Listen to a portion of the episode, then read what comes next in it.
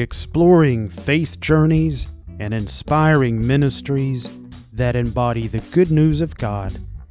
This is the Cumberland Road. I'm your host, TJ Milanowski. In this episode on the Cumberland Road, I'm in conversation with Reverend Alfred Roundtree. Alfred is the minister at Walton Grove Cumberland Presbyterian Church in America, and he also works with individuals with intellectual disabilities. Alfred shares with me a transformative journey from the life of gangs, drugs, and alcoholism to becoming a Christian and later a minister. We talk about how walking away from a former life left him with moments of loneliness and isolation, and how he gained a new family and new relationships with God and others.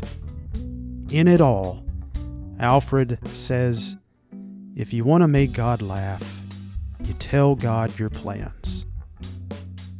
Enjoy my conversation with Reverend Alfred Roundtree on the Cumberland Road.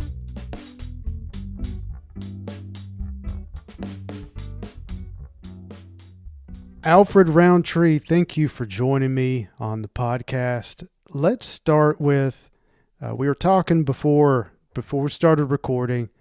Um, you were working earlier today. Tell me more about where you work at and and that field. Okay. Well, first of all, I would like to say thank you, TJ, for allowing me to be a part of the podcast. Uh, it is my pleasure to be here and uh, and just tell you a little bit about my background as far as what I do for a living. I work with individuals with intellectual disabilities, and um, it's so rewarding because we help them to live a life as normal as possible. Um, you know, we don't do a lot of, you know, hand holding and, and, you know, as far as, uh, you know, doing everything for them. But we encourage them to do things for themselves and, and make them feel like they're independent and they can be a part of today's society. And so it's very, very, rewarding. And I love what I do. Alfred, do you work with individuals with intellectual delay, both men and women in various ages? Do you work for an agency? Do you work for a center or is it a home?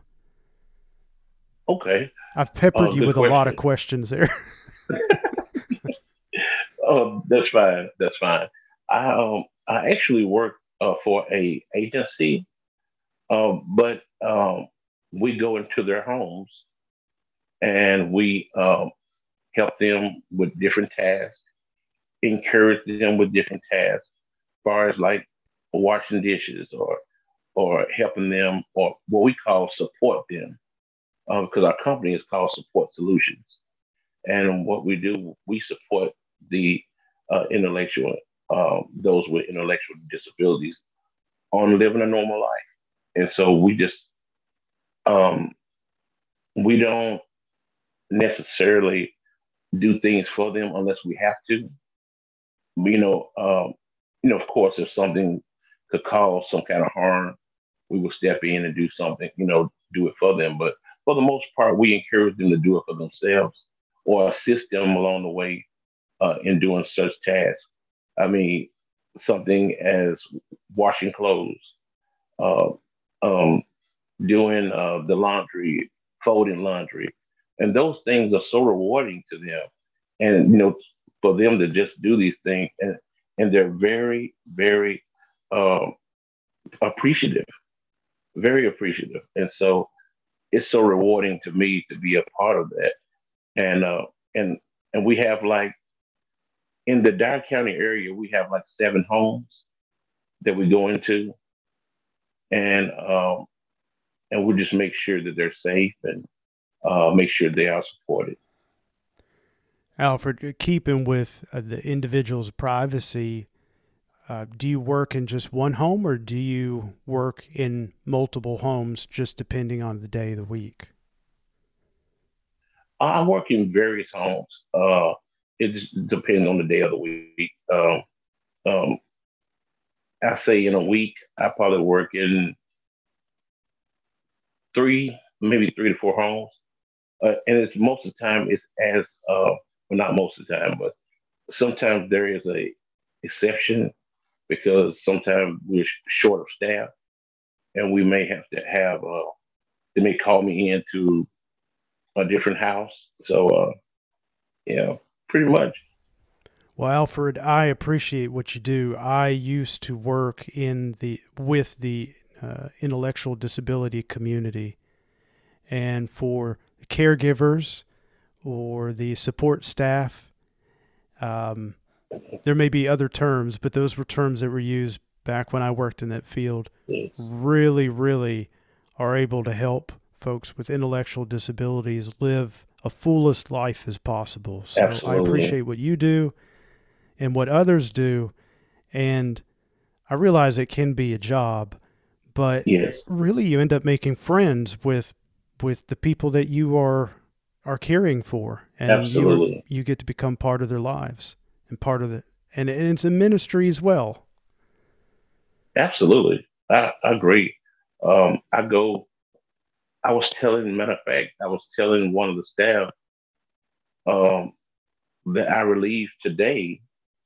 I was telling her, I said, this is the first job that I ever had that I look forward to come to work. I said, I said every other job I was grudgingly getting up and oh man, I hate, oh, I hate to get up. but this job, I look forward to it because you know, like you said, I, I I go to see my buddies, you know, and and and they become so I become so fond of them, and they become fond of me, and so when they see me, we give fist bumps and you know, and uh, you know, just enjoy enjoy each other, and so it's like you said, it's more more than a job; it's like a ministry, yeah. and um, I just love serving in that capacity.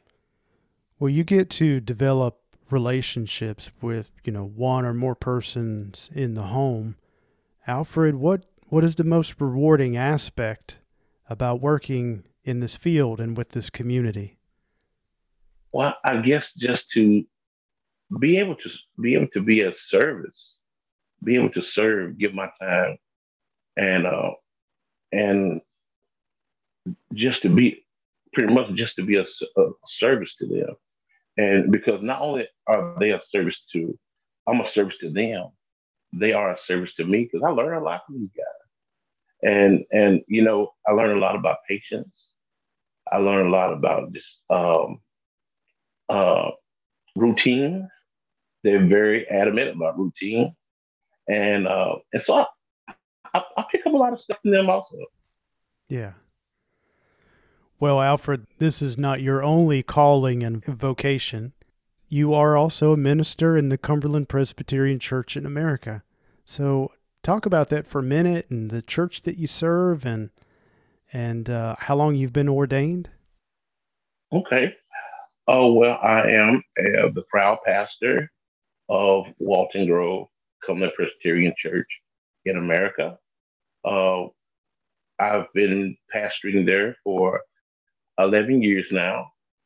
Um, have um, it's been a wonderful journey. Um, and uh, I never thought that I would be pastoring because I live in Dyersburg, Tennessee. Our church is in Henry, Tennessee. And so I never thought I would be traveling so far for that many years. I didn't see that one coming. But but they say, you know, I like to tell people, you want to make God laugh, you tell him your plan. And so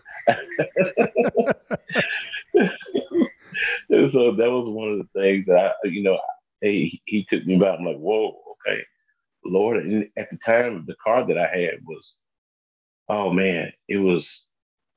Let's let's say uh, I was winging it when I drove it. I was actually, you know, with my fingers crossed, hoping I'd make it to the church. Uh, but I asked the Lord. I said, Lord, if you allow me to, when they asked me to become their pastor, and um, I asked the Lord, I said, Lord, this is it. You know, uh, they want me to become their pastor, but the car that I'm driving right now, I I know it's not gonna make it every every Sunday. I said, but I know if you allow it to make it every Sunday, I will, I will, uh, I will do it. And I went home that night and I prayed and um, pretty much throughout that week, uh, prayed and and the Lord just gave me something in my spirit and told me, you know, this is it, accept this vocation. This, you know, and I uh, called them and told them that I accepted the call. And um, and rest is history. I've been there 11 years. 11 years with a different car, right? With a, with a different car. yes, with a different car. Yes, yes, the Lord, he, he is, uh, uh, he really, um, he really, you know, um, I'm just amazed and just thinking about it right now.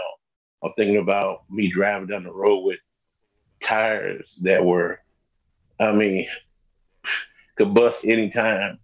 And now looking today and what I'm driving today, what the Lord has blessed me with, and I just thank God for it.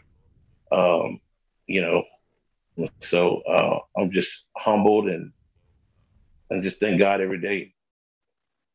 Alfred, what um, what recent encounter have you had that just really was so meaningful to you? It just drew you that much closer to to God in your in your personal relationship and also as a minister. Oh wow. Um, I would say I would say just to see see people who are who come from the same background that I came from and seeing them totally a total transformation and knowing it can be nobody but God.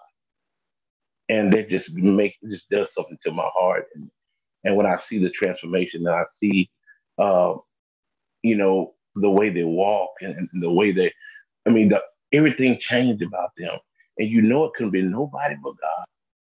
And it just I'm, I'm just marveled by it. Uh, you know, I'm, I'm like, Lord, you are amazing. You are amazing. Because I, and that's why I tell people if he can do it for me, I know he can do it for you. And uh, and he can actually change your whole uh, frame of thinking, your whole paradigm of what you thought life is or, or you thought life was. And um, and that's what he did for me. So that's one of the the most, you know, um, I, I guess, um, thing that really gripped me as a minister and as a um, as a Christian, just to seeing people transform by the Holy Spirit. Hmm. Well, let's talk about um, a little deeper about your own faith journey. Okay. Uh, were you raised in the church, or did you develop a relationship with God later in life? What? Well, what's your journey? Um, my journey. Oh man, how long do we have? but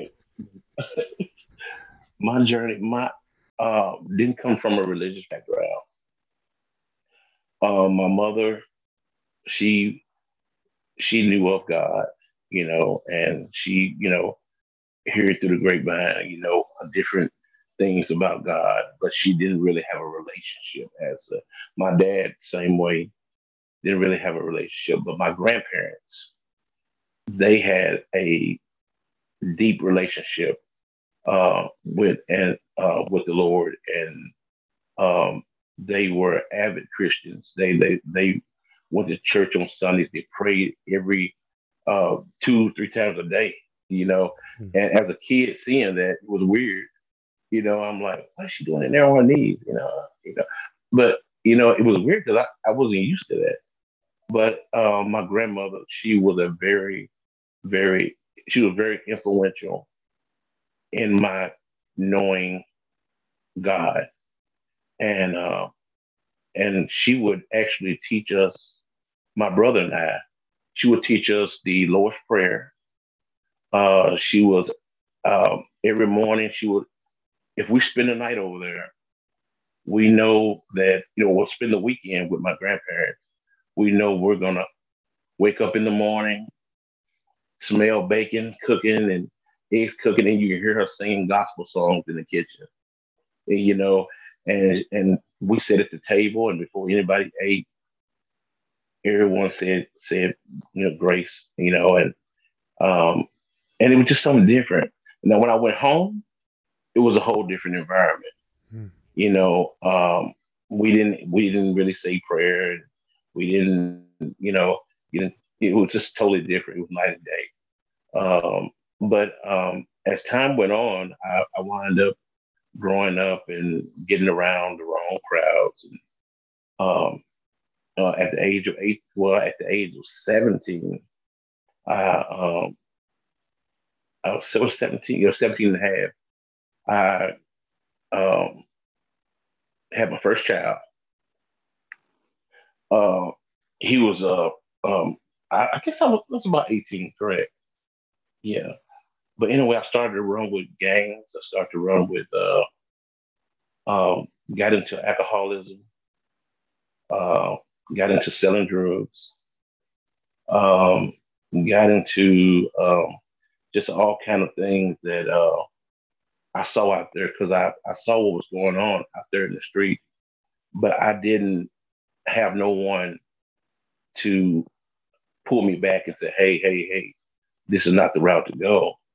You know, my mother, bless her heart, she she did her best with, you know, when when her and my father uh, they divorced, uh, she did her best to raise us, and also she had uh, epilepsy, and that was real hard on her. Uh, which that you know, me being the oldest out of five boys, I had to stay home from school uh, and take care of her, and uh, make sure you know when she have her episodes or whatnot. But but I, I grew up in that in that environment, and that environment what you know mold me into that person that I thought I was. You know, that's what I was destined to be. And at that time, I didn't think I was going to live to see it. 21 years old, how fast life was going, and it was going so fast. I was growing so fast, and uh, and I, I just didn't see it. So I wound up going to jail. Thank God, just jail, not prison, jail. Uh, I went to jail, and it was an eye opener for me. And uh, and I started to meet some interesting people, and they was jail ministry, jail ministry, and they would come in and they would uh, share the word with us, and I just came just immersed in the word, and I'm like, oh man, this is good, you know. And uh, we would have our little Bible studies in our cell, and then you know, and we had one guy he would he would sing some. Oh, he was a man can sing, and we would sing. Man, it was like, you know, it wasn't jail anymore. You know, I, I was like free, but in jail. You know, so it was, it was just life for me, and I'm like, oh man, what I've been I've been missing this the whole time, you know, and uh, I you know, when I got out of jail, I said, hey, I'm going to straight and narrow. I'm living for the Lord. This is it. And uh, of course, the old buddies come back around and, uh, you know, going back into the old neighborhood and wind up, I, go, I went back out there in the streets again. I went back out doing the same thing I was doing. Fast forward a little bit, a little bit later, uh, say a few years later, um, I started a record company. Um, and I I got a friend of mine to become the co-CEO, and we had uh, hip hop artists signed to our group, and we would travel and go places all the time. We um, in a in a drunken stupor, you know, just everywhere. We just, you know, uh, as they say, living like a rock star. That's basically what, we, we were we were living that life, you know. And so uh, afterwards, you know, it was something that pricked my heart, and I said something's not right. I'm, I just wasn't fulfilled. I just, you know, the things that used to fulfill me, the things that used to I thought gave me satisfaction, didn't give me satisfaction anymore.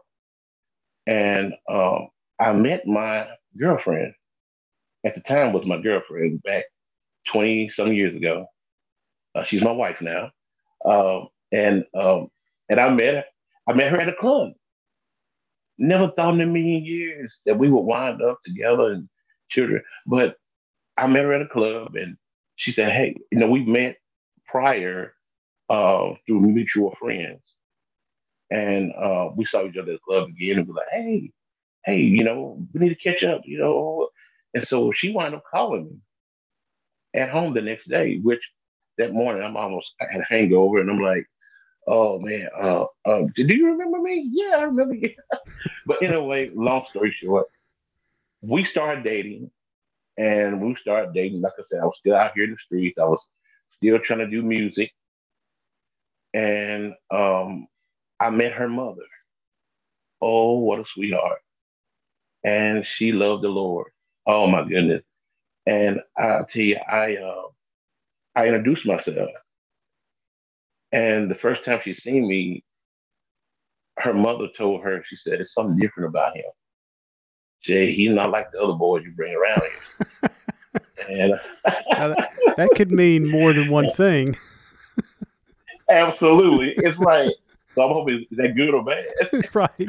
And so she's like, she said, oh, that that's good. That's good. Mom, my mom thinks a lot of you. And uh, she invited me over for dinner. And I ate dinner with them and uh, and she had the oh man, homemade pecan pie. Oh my goodness. And and that from that point on, uh, she started making me pecan pies because that's what I, I like the pecan pies. But uh, what she didn't know, my lifestyle outside of outside of you know the house. So so I would come over there, in which she didn't allow nobody to spend a night over there. You know, no men at all. You know, and so one night I couldn't make it home because I, which her mother didn't know. So uh, I I've been drinking, and her mother said, uh, she asked her mother, could I spend a night? And her mother said, well, he can sleep on the couch, and you go to your bedroom and he can sleep there. so that's what we did. and so the next morning, the next morning was Saturday. I mean Sunday. So she asked me, "Hey, um, ask your friend, do you want to go to church with me? Y'all go to church with me." And I'm just getting over, you know, a hangover. I'm like, oh man, I'm just like, I don't want to go to church. And she said, okay, well, maybe next time. So the next weekend I came over. She let me spend the night again. The next Sunday, uh, she asked me to go to church. I said, no, I'm fine. No, I'm good. Thank you for asking. And so my my uh, girlfriend at the time, she was like, hey, you want to get on mom's good side? You need to quit turning her down when she asks you to go to church. You need to go to church with her at least once. So, you know, so you can get some brownie points, okay? I'm like, oh, okay, gotcha. So that next Sunday, well, that next Saturday, I came over. She let me spend the night that next Saturday, and uh, and I said, Miss Vicky, I said, I, I want to go to church with you today. She said, Oh, that's good. That's good. And so we got in the car, and I'm like, Oh man, I can't wait to just get over with. I go home. I said, but I don't, you know, I'm taking one for the team, you know. so I said, okay. So I went to church and and I walked up in this church and I saw the people and they were praising God. They were stomping their feet. And I'm like, wow, you can just feel the electric, the ambience of praise in the place. You know, it was just like, ah. And I sat there and I'm like, with my arms folded. My mother-in-law, she clapping and clapping and clapping. I had just had my arms folded. I'm sitting there, and then a man got up and he stood at the pulpit and he began to preach. Oh my goodness. I've never heard anything like it. tears watered up in my eyes. And I'm like, oh, this this guy, he he he's just so charismatic. And his name was Roscoe Miles Jr. Reverend Miles from Close Chapel. They were having a fifth Sunday rally, and it was at um, New Hopewell at the time. And he preached. Oh man, it went all over me. I, I was not the same. I left from that church and I told my mother-in-law, I said, I want to go back next Sunday. So I went back the next Sunday. It was a different preacher. And I said, Where where's the other preacher that preached last Sunday? She said, Oh, she said, oh no. That was that was fifth Sunday. She said, you know, we get a preacher every, you know, uh, they do rotation and they preach, you know. And I said, so where are we? Where are we? Said, I'm at my home church. This is uh this is uh Fairview. I said, oh, okay, okay. So I, I was introduced to the pastor, and uh, he was such a nice guy, and and we just jailed. We, we just jailed, and I started going, started going. Every Sunday, he said, "I would like to make you Sunday school teacher. Would you like that?" I'm like, "Yes, sir." And all the time, I was growing, I was maturing, and I was teaching the children. But then the old me was still lurking. So I had to do something because now there's a fight, there's a tug. And so I told my partner that I was doing music with, I said, I can't do it anymore. He said, What? What are you doing? Man, we got this, man, we got this. Oh, I can't do it anymore. I can't. I said, There's something in my heart that's pulling me to the Lord. And uh, and I'm giving my heart to the Lord. And he said, Man, you just don't know what you're missing. I said, No, I don't think you know what you miss. and, uh, and from that time on, I gave everything up. I gave the music up. I gave, oh man, um, you know, people that said they were my friends. I I felt lonely and isolated for a long period of time because everyone that I hung with, everyone that I was affiliated with, they shunned me. Most of them did. They shunned me and say, you know, like, but uh, in the process, God was bringing new people in my life. God brought, oh man, so many great people in my life. I just, oh man. And at that time, uh, we was at Bible study, and uh, pastor said, you know what? I've been watching you. He said, you've been here every Sunday. You, you serve. You, help out around the church. And he said, I would like to make you one of my deacons. He said, How about that? I said, That sounds good to me. I said, Deacon's fine. I said, You know, whatever you need me to do. And so I went home that night and there was a yearning. I can describe it today, but it was something inside of me was saying, There's more. There's more for you to do. And I keep shaking it, and I'm like, no, this ain't this ain't what I'm thinking. No, this can't be. And he just constantly just was drilling me every day. And I'm like, Lord, is you calling me to do something that I'm thinking you calling me to do? And he never gave me an answer. And it's just that yearning just kept going on in my soul, like something was missing. Like I need, I, I just felt an urge, a sense of urgency to to to to tell the world about this God mm. that saved me, that changed me, that that turned my life around. And I'm like, wow, you know. And I said, Lord, are you calling me to preach? I said, no, it can't be. It can't be. So, um, long story short, I wound up going to church uh, on Wednesday night, Wednesday night. And so I just had the nerve I said, after Pastor get through teaching Wednesday night, I'm, I'm just gonna go up and tell him what's been going on. And so after service, I I called him to the back of pastor study, and he asked me, um, "Is there is anything is everything okay?" I said, Oh, yeah, everything okay? I said, I got a problem. He said, What's the problem? I took a deep breath and I let the wind out. I said, Pastor, I think the Lord is calling me to preach. And he looked at me and smiled. And he said, Son, he said, I'm going to tell you what my pastor told me. He said, If the Lord's called you to preach, he said, You'll know it. He said, Like the nose on your face, you'll know it. And I'm like, Okay. That's a good answer, I guess. so, so I left that day. TJ, when I left, there was just something, I mean, it was something different. I, I just, I couldn't describe it. But anyway, I went on that Saturday. I was working for this uh, asphalt company at the time, and I was the supervisor. And so I had to go in on Saturday.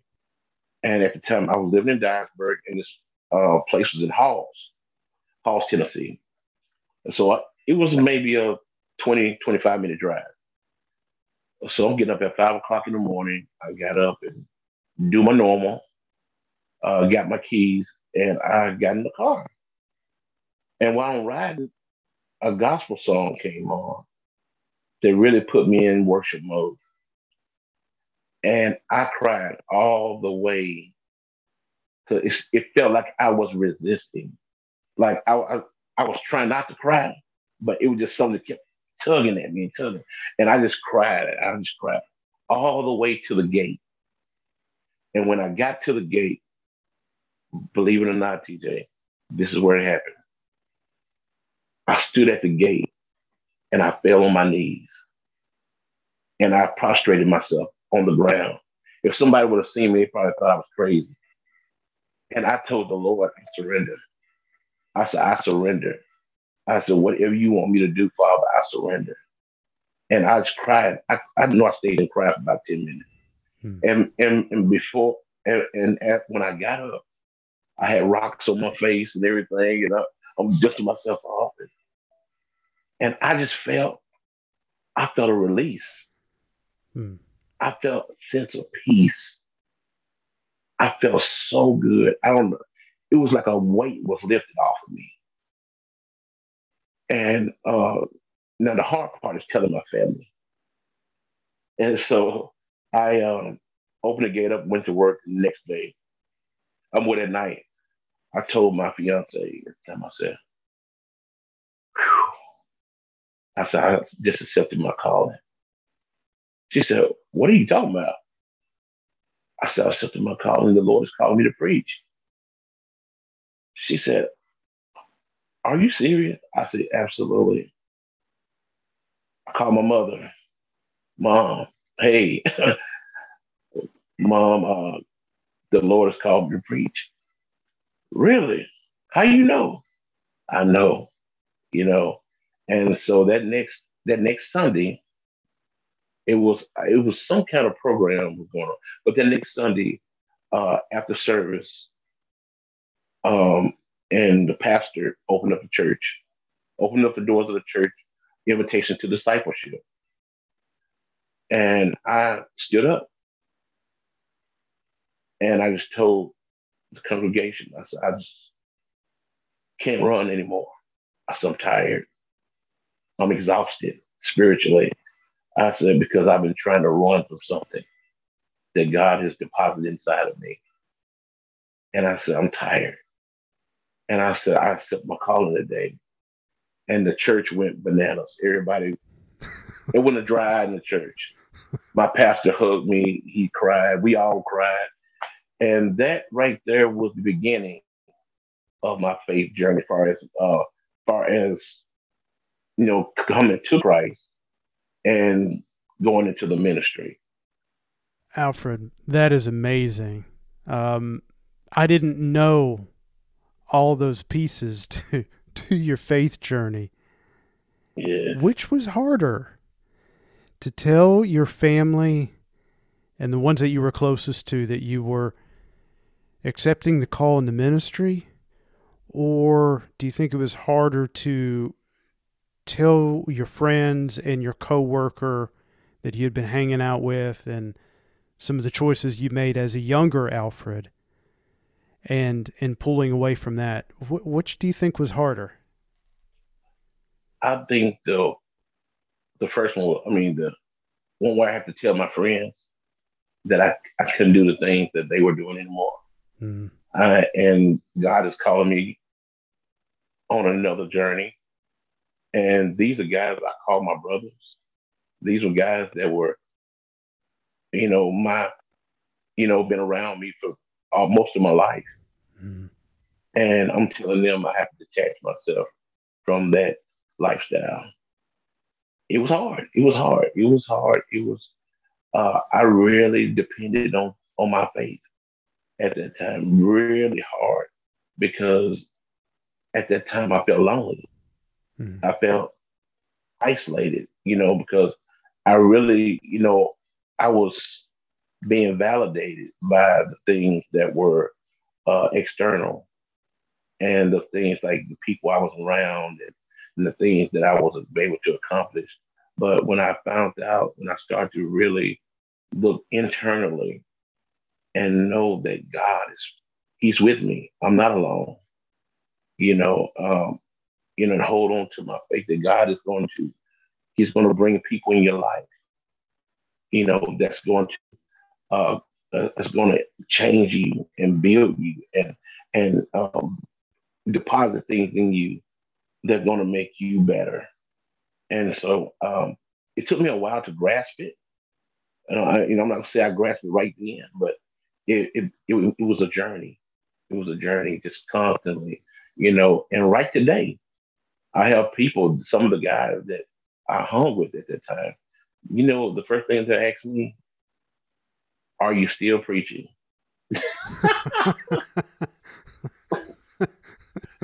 are you still preaching? You know, like it's, it's a job. I mean, of course it's a job, but it, it, you know, like it's something that was turn on and turn off, you know. Right. right. And um, or an invitation. So, you know, an, inv- an invitation to right. come back could be. Exactly, exactly. You know, and I'm like, oh no, you know, I'm still preaching, and so I think that that was it right there. I uh, I think, I think, I think of a lot of you know young men and young women who you know are seeking God, seeking a relationship with God, may not even be able to articulate it, and and that's yes. totally fine in those early moments of that relationship. Yes. But to let go of the familiar, of your friends, yes. of of what you know, even if you know that it's wrong, and to to really, you know, they use that word leap to leap in faith. That's a hard thing to do, and especially, especially alone.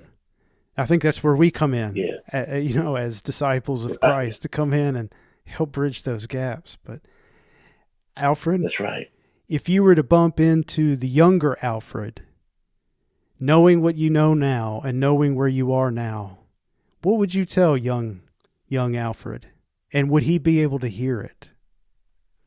Uh, I think uh, I will tell the young Alfred, there's greatness in you. There's greatness in you. God has already deposited something so great. You are so great. And now it's, it's time for you to walk in your greatness because you were made from the image of God. That's powerful. And to know that you are someone who was beautifully and wonderfully made. And there are some great things that God has for you if you are willing to, accept it. And uh, and I believe, I mean, I believe that uh, the old me will definitely listen, will definitely take uh, take note of it, if you will, you know, and say, hmm, that old Alfred man, he may get a point there you know, uh, you know, I, you know, so I don't know if he he would fully listen, but I but I know he would definitely take note, you know, like, oh, okay, okay. I wonder about that myself.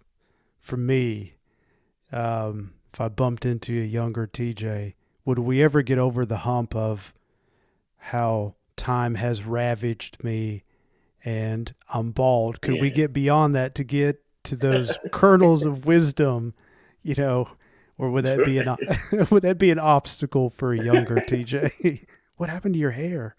You look so old. oh man.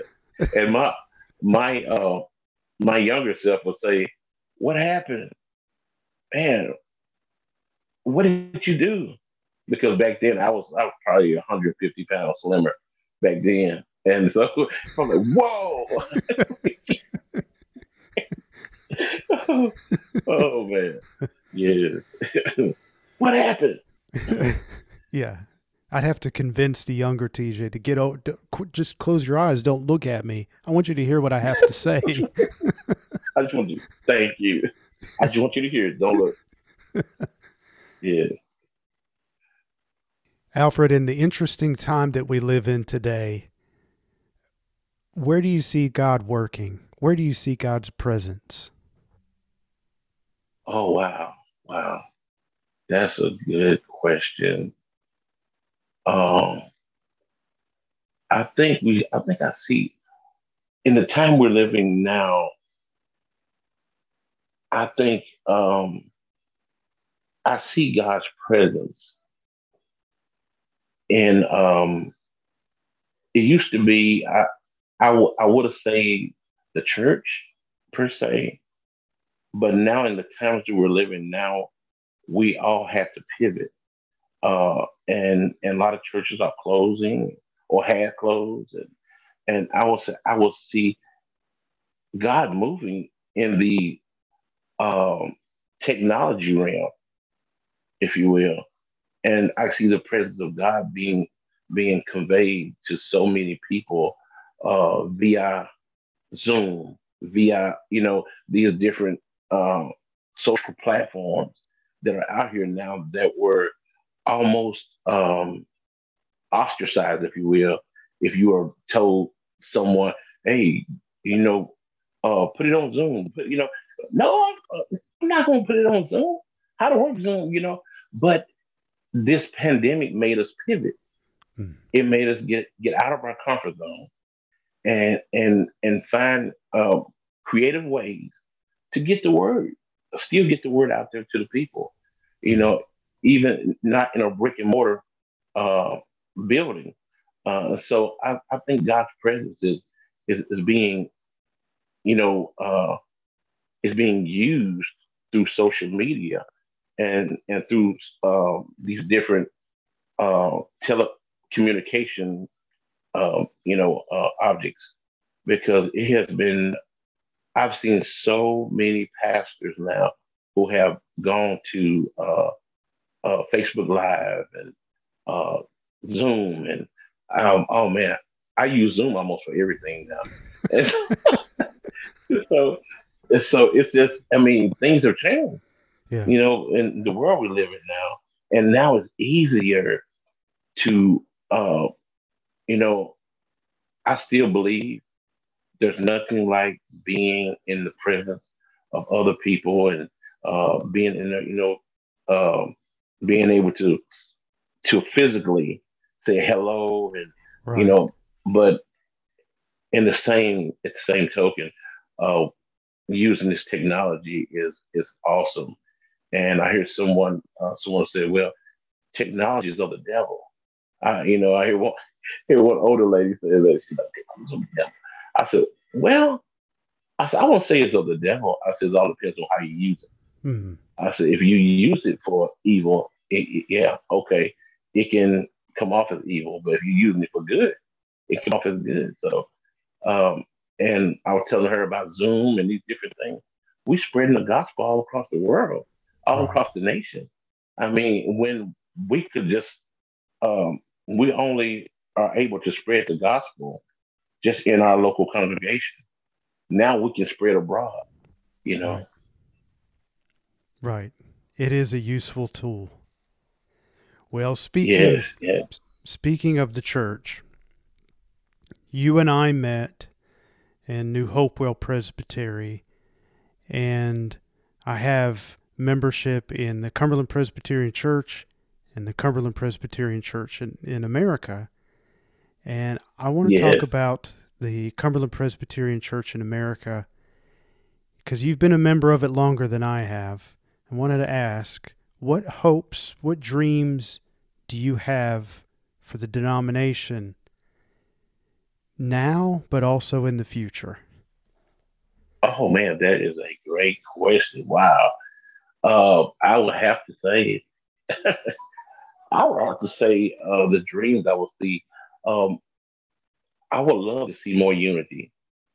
I would love to see us as a as a denomination not only be more be more um, in unison with one another, but to also um, be willing to uh, go out and have more outreach ministries and things of that nature. Uh, you know, where we can bring people into the Cumberland Presbyterian Church in America, which um, now this is just my my thoughts and my uh, opinion. However, um, I believe that there are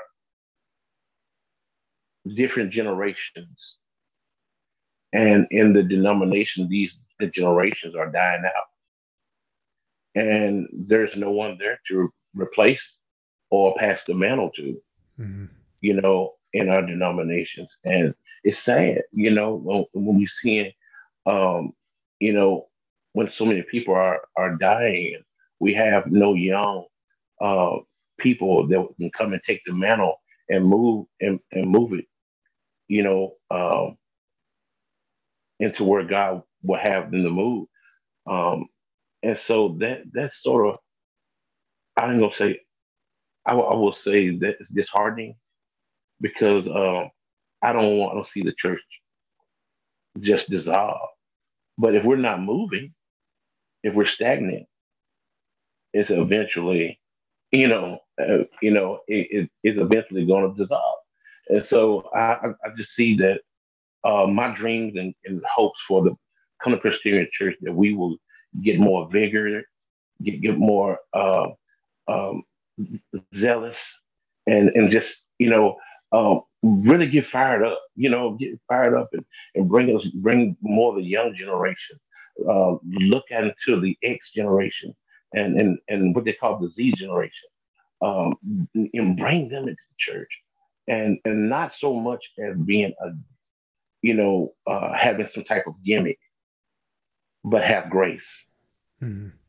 Grace to bring, you know, show them the Lord's grace and and and just um, let them know that you know uh, it's room it's room for you at the cross, you know, and uh, and if I, I believe that we move in that direction, if we move, start to uh, not settle for old, you know, and we just settle, you know.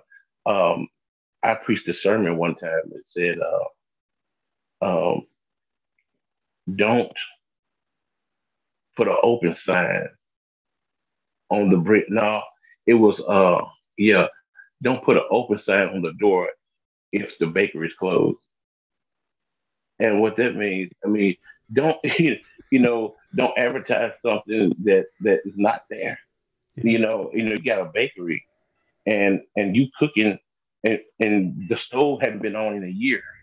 Mm-hmm. But you got an open sign and when folks walk in and they were like, Where's the bread?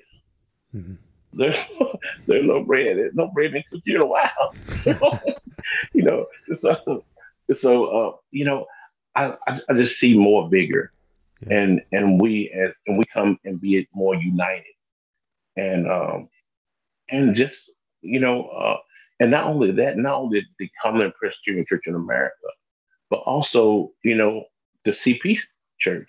You know, we we have you know reach out, touch, we you know it, it gets so I don't know it, it gets so um I don't use the right term where we we just feel like that we have to stay in this box you know, we can't get out of the box, and and there's so much more out there. Yeah. But we but we just stay confined to the box, and uh, and I said that because um, I believe that if we would step out of the box, there will be more relationships, more resources, more so many other things that will, will benefit uh, the kingdom of God and also, you know, the um, New Hopewell Presbytery.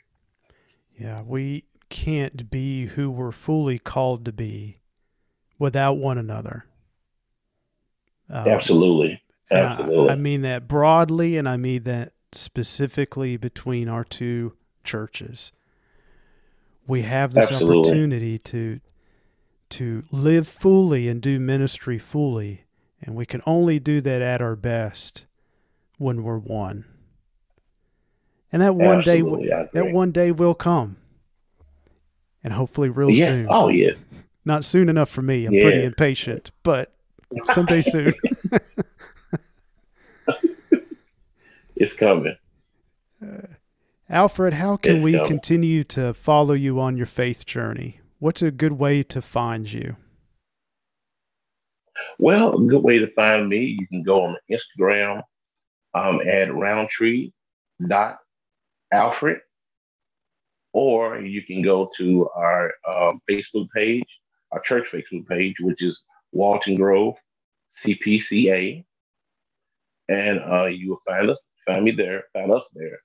And also, um, that's pretty much it. Well, on Thursday nights, uh, here in the community, I have um, we have Tuesday night, what well, Thursday night community Bible study that we put on. Uh, me uh, and two other pastors in our community. We just said, and we call it Real Talk, and we will get on uh, Facebook Live and bring up topics that um, you know just we talk about, but but talk about them from a spiritual perspective or a Christian perspective, and uh, and it's been amazing. We've been having a great turnout. Uh, you know, it's nothing formal. It's just we're we're just talking and discussing, and the Facebook the Facebook friends they're commenting and and and at the end we will ask them uh, if you have anything that you would like for us to to uh, speak on a topic, you put it in the chat, and we'll you know we'll make make sure that we'll put it in our you know that uh, very soon we'll go to that topic. So it, it's been amazing. It's been, it really has. Oh wow, I like that. Boy, it sounds like it could be on the edge of controversy. yes, but, yes. but uh, tell me again if folks wanted to to pop in and visit and participate. It's called Real Talk, and, and okay. where can they find it? It's called Real Talk. It's uh, it will be on my page. Uh, okay. Alfred Roundtree, and I will be sharing it from uh, one of the other pastors' uh, pages. So it will be uh, probably uh, well, it will be shared to my page, and you see it from there. Okay. All right. That yeah. sounds great.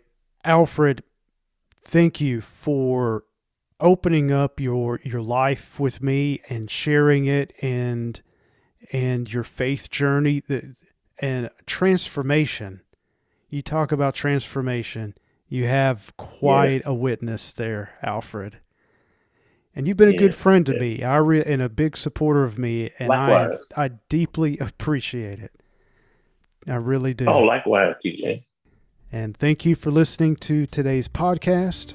Grab a friend and travel with me on the next journey down Cumberland Road.